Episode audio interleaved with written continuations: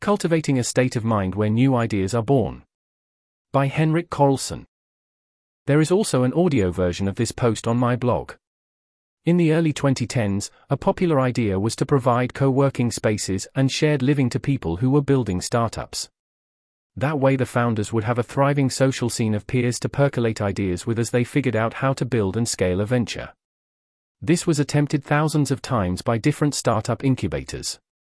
There are no famous success stories.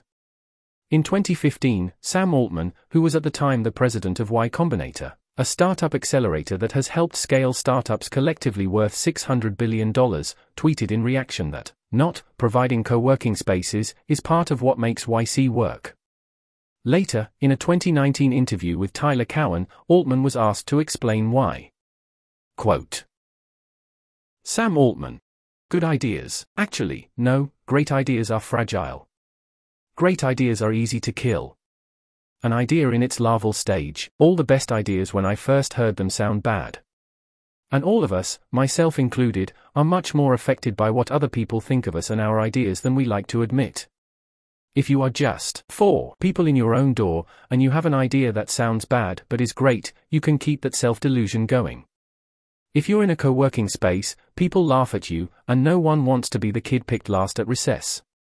So you change your idea to something that sounds plausible but is never going to matter. It's true that co working spaces do kill off the very worst ideas, but a bandpass filter for startups is a terrible thing because they kill off the best ideas, too. End quote. This is an insight that has been repeated by artists, too.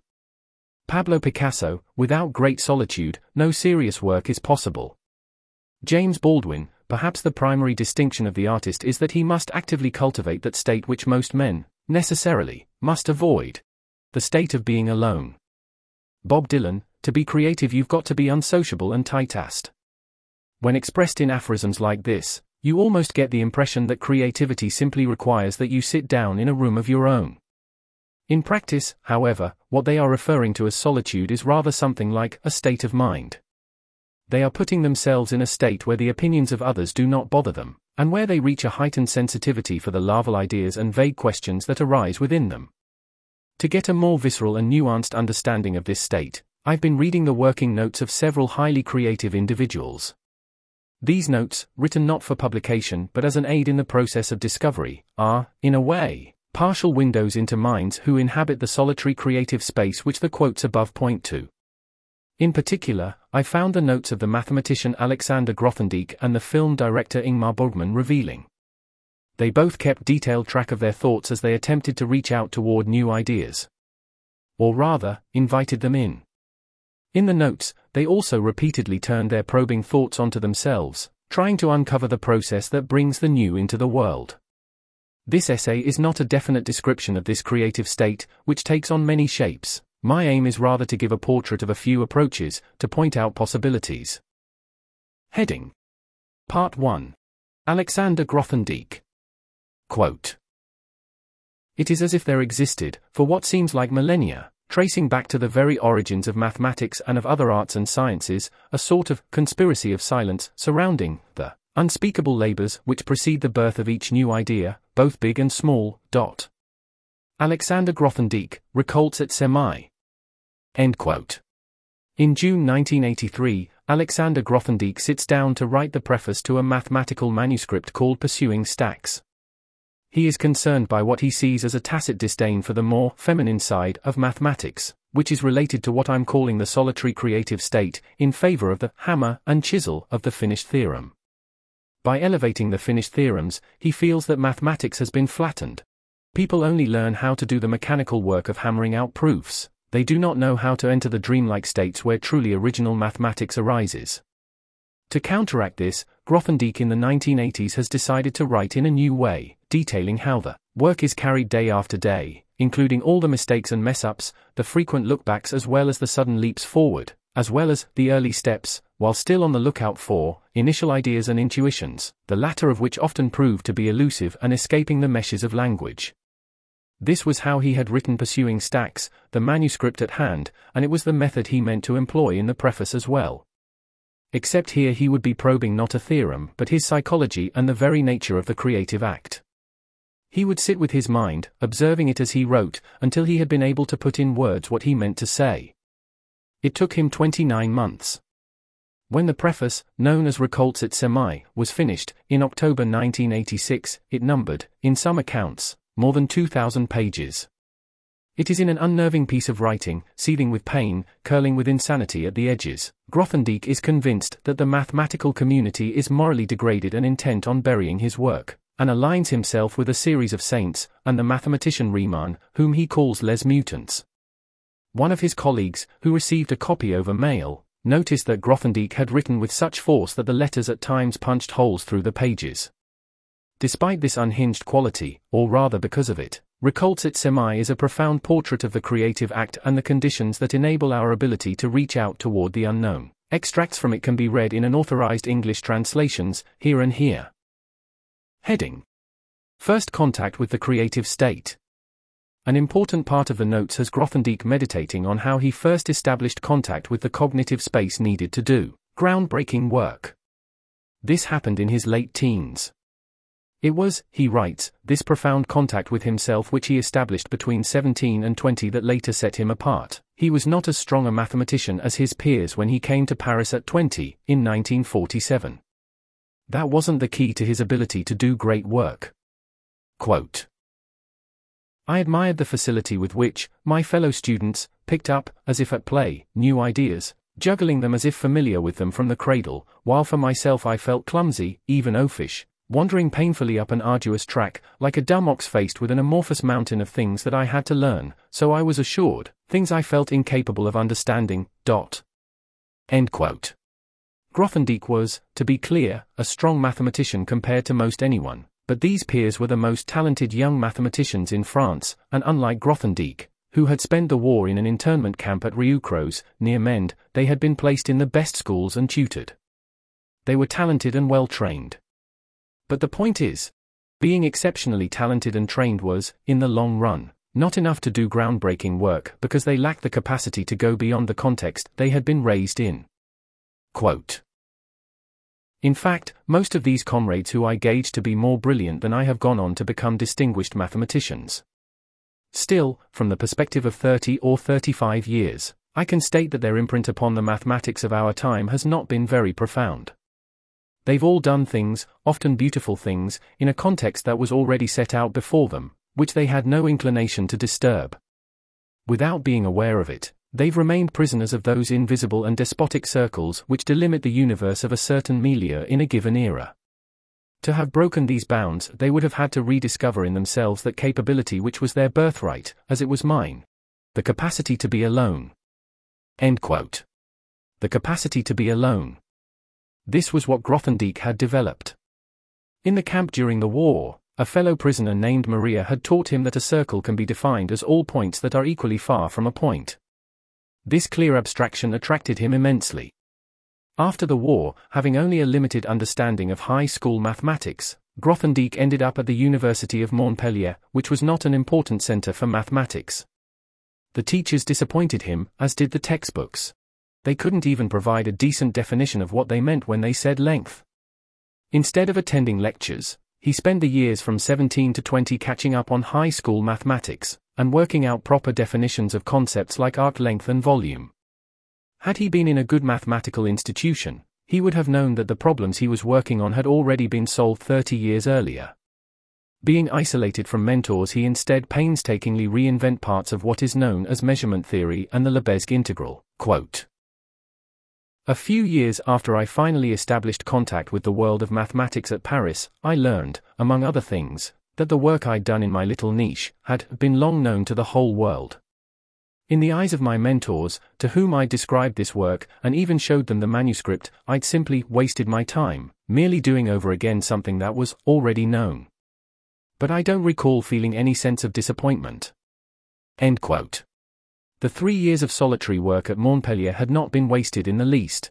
That intellectual isolation was what had allowed him to access the cognitive space where new ideas arise he had made himself at home there. Quote. Without recognizing it, I'd thereby familiarized myself with the conditions of solitude that are essential for the profession of mathematician, something that no one can teach you. To state it in slightly different terms. In those critical years, I learned how to be alone.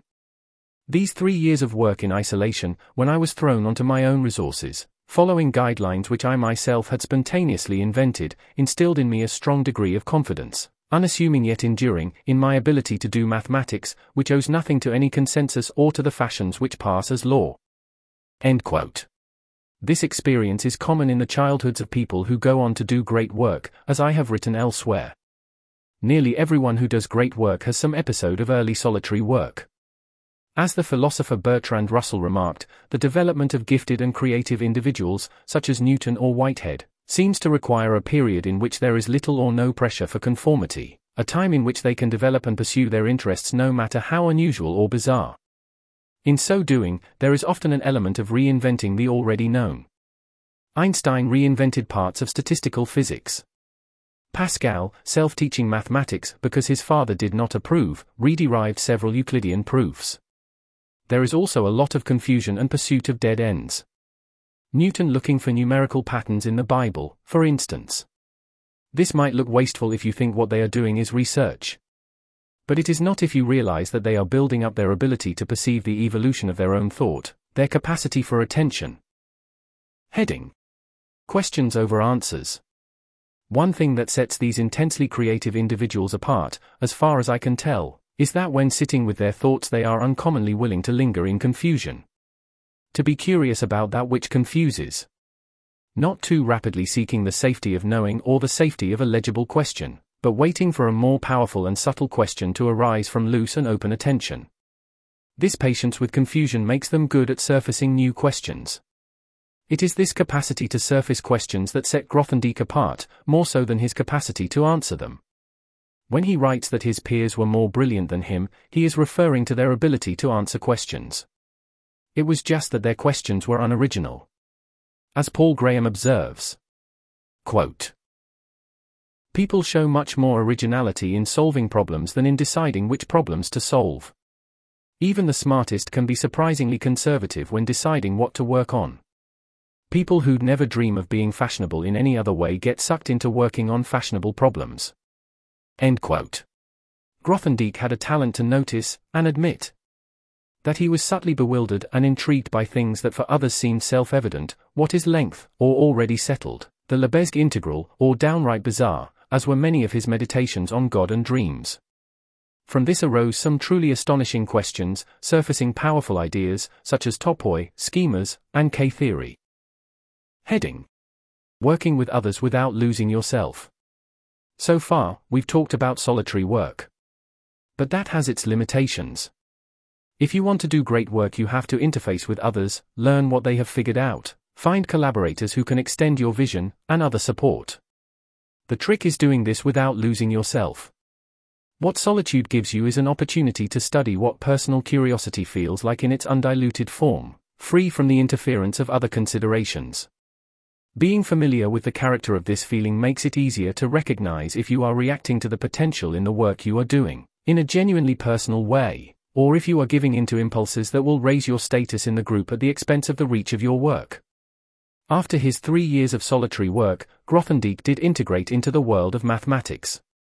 He learned the tools of the trade, he got up to date on the latest mathematical findings, he found mentors and collaborators, but he was doing that from within his framework. His peers, who had been raised within the system, had not developed this feel for themselves and so were more susceptible to the influence of others. Grothendieck knew what he found interesting and productively confusing because he had spent three years observing his thought and tracing where it wanted to go. He was not at the mercy of the social world he entered, rather, he used it to further his aims. I put things in quotation marks here because what he's doing isn't exactly this deliberate.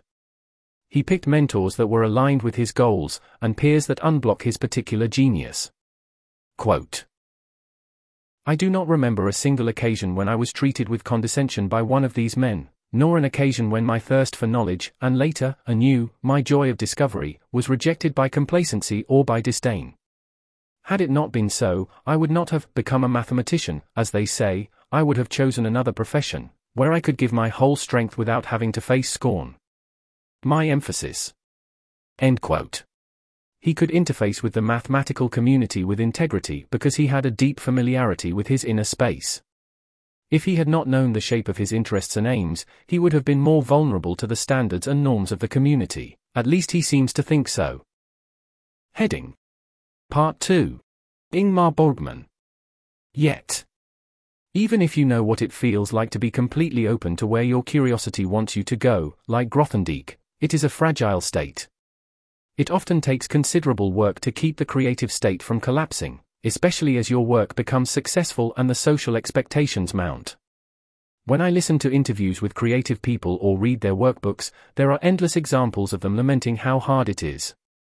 They keep coming up with techniques, rituals, and narratives to block off and protect the mental space they need. This is evident in the workbooks that Ingmar Bergman kept from 1955 to 2001. Starting around the time he wrote The Seventh Seal, where a young Max von Sydow plays chess against death, Bergman kept detailed notes of his thoughts, ending after he'd finished the script to his final film, Saraband. It is a very fluid and loose set of notes. There is no logic or structure. One second, Bergman will be writing about his frustrations with the work, and then without warning, the voice will subtly shift into something else, his drifting into a monologue. Werner Herzog does the same in his diaries, making notes about his day and then abruptly veering off into narrative and feverish metaphors. These fragments that unexpectedly ooze out of Borgman gradually coalesce into films. Heading Going Sub Borgman. Borgman's notebooks are filled with admonitions he gives himself, for example, here, on March 18, 1960, I will write as I feel and as my people want. Not what outer reality demands.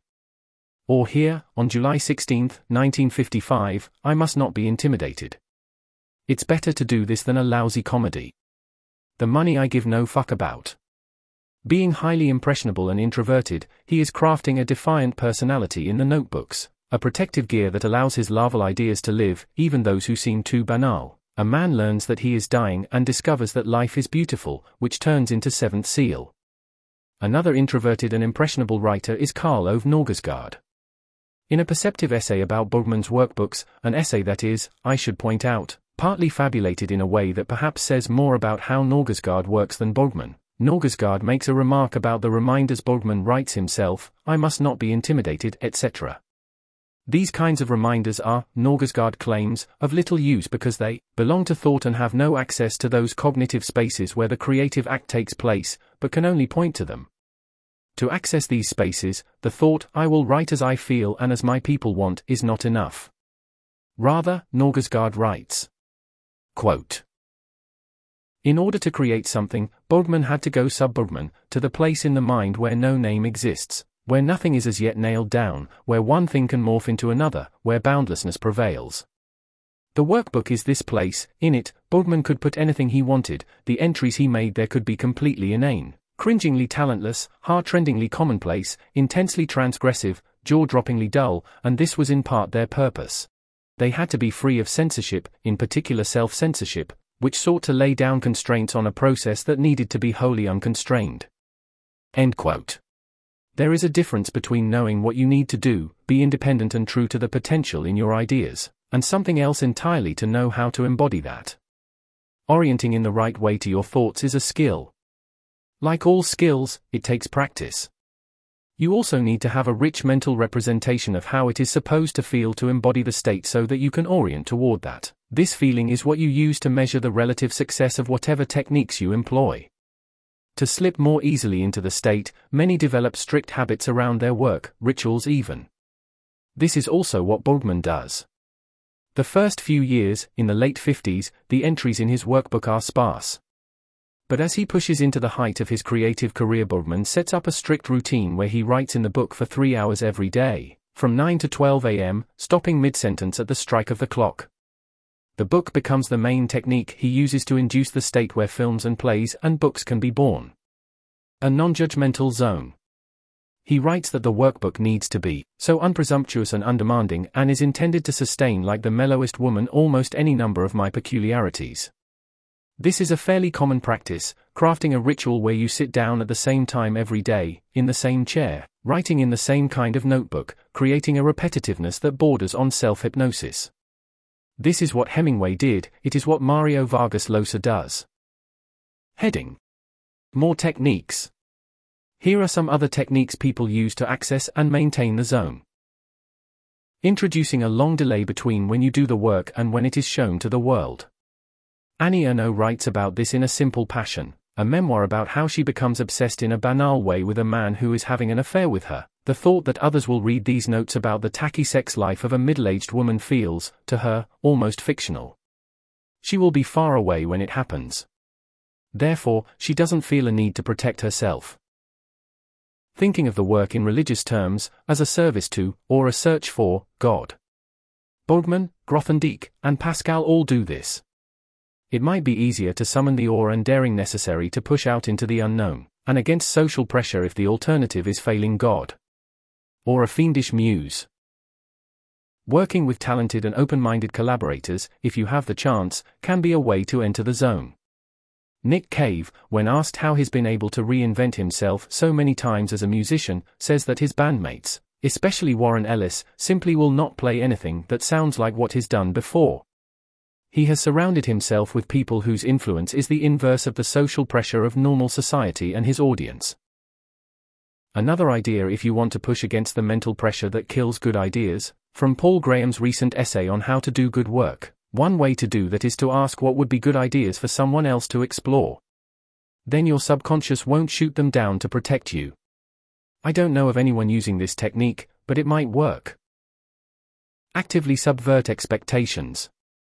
Kristian Matsson, who performs under the moniker Tallest Man on Earth, says he pays close attention to his emotions as he's writing new songs.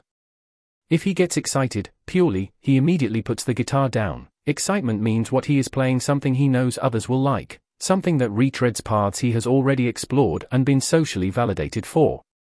The songs he's looking for are the ones that he's ashamed of liking. Noticing these subtle differences in creative excitement requires subtle introspection. But you can be even more subtle. If we think of creative introspection as having three levels, Matsson is on level 2. Level 1 is just noticing that you find an idea interesting or exciting. Level 2 is noticing that your longing to be accepted can fool you to get excited about an idea that you are not actually excited about. Level 3 is Andrei Tarkovsky. In his diary, during pre production of his masterpiece Solaris, the Soviet filmmaker writes that he has met a sound engineer that he considers brilliant. The sound engineer told Tarkovsky that they shouldn't use Bach in the film because everyone is using Bach in their films at the moment. In the diary, Tarkovsky makes no further note, but in the film, the music is Bach.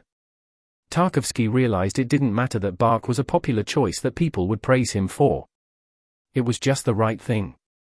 This is very hard to do, so most creatives stay on level 2 and learn that what is popular is a trap. This does lead to good ideas being needlessly killed but likely more would die if they had let what is popular kill unpopular ideas. Work so fast that you don't have time to self censor. While writing the intensely confessional My Struggle, Knausgaard forced himself to write five pages a day to overcome his tendency to freeze up in shame. Every time he acclimated to the pace of his writing, he increased the quota so he would always be overwhelmed. At one point, he forced himself to write 25,000 words in 24 hours, about a third of a normal sized novel. It is not the best writing he has done, it kind of melts at the edges. But it is true literature and, like Récoltes-et-Semailles and Borgman's workbooks, it is a rare opportunity to observe an uncommon and fertile mind in real time. That's the end of that list. The mental states where new ideas can be born are hard to open up. And they are continually collapsing.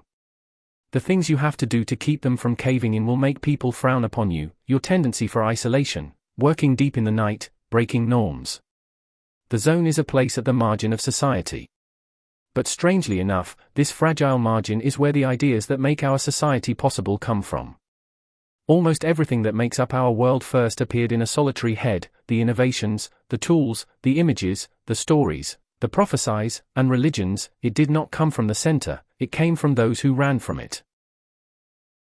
This article was narrated by Type 3 Audio for LessWrong. It was first published on July 27, 2023. To report an issue or give feedback on this narration, go to t3a.is.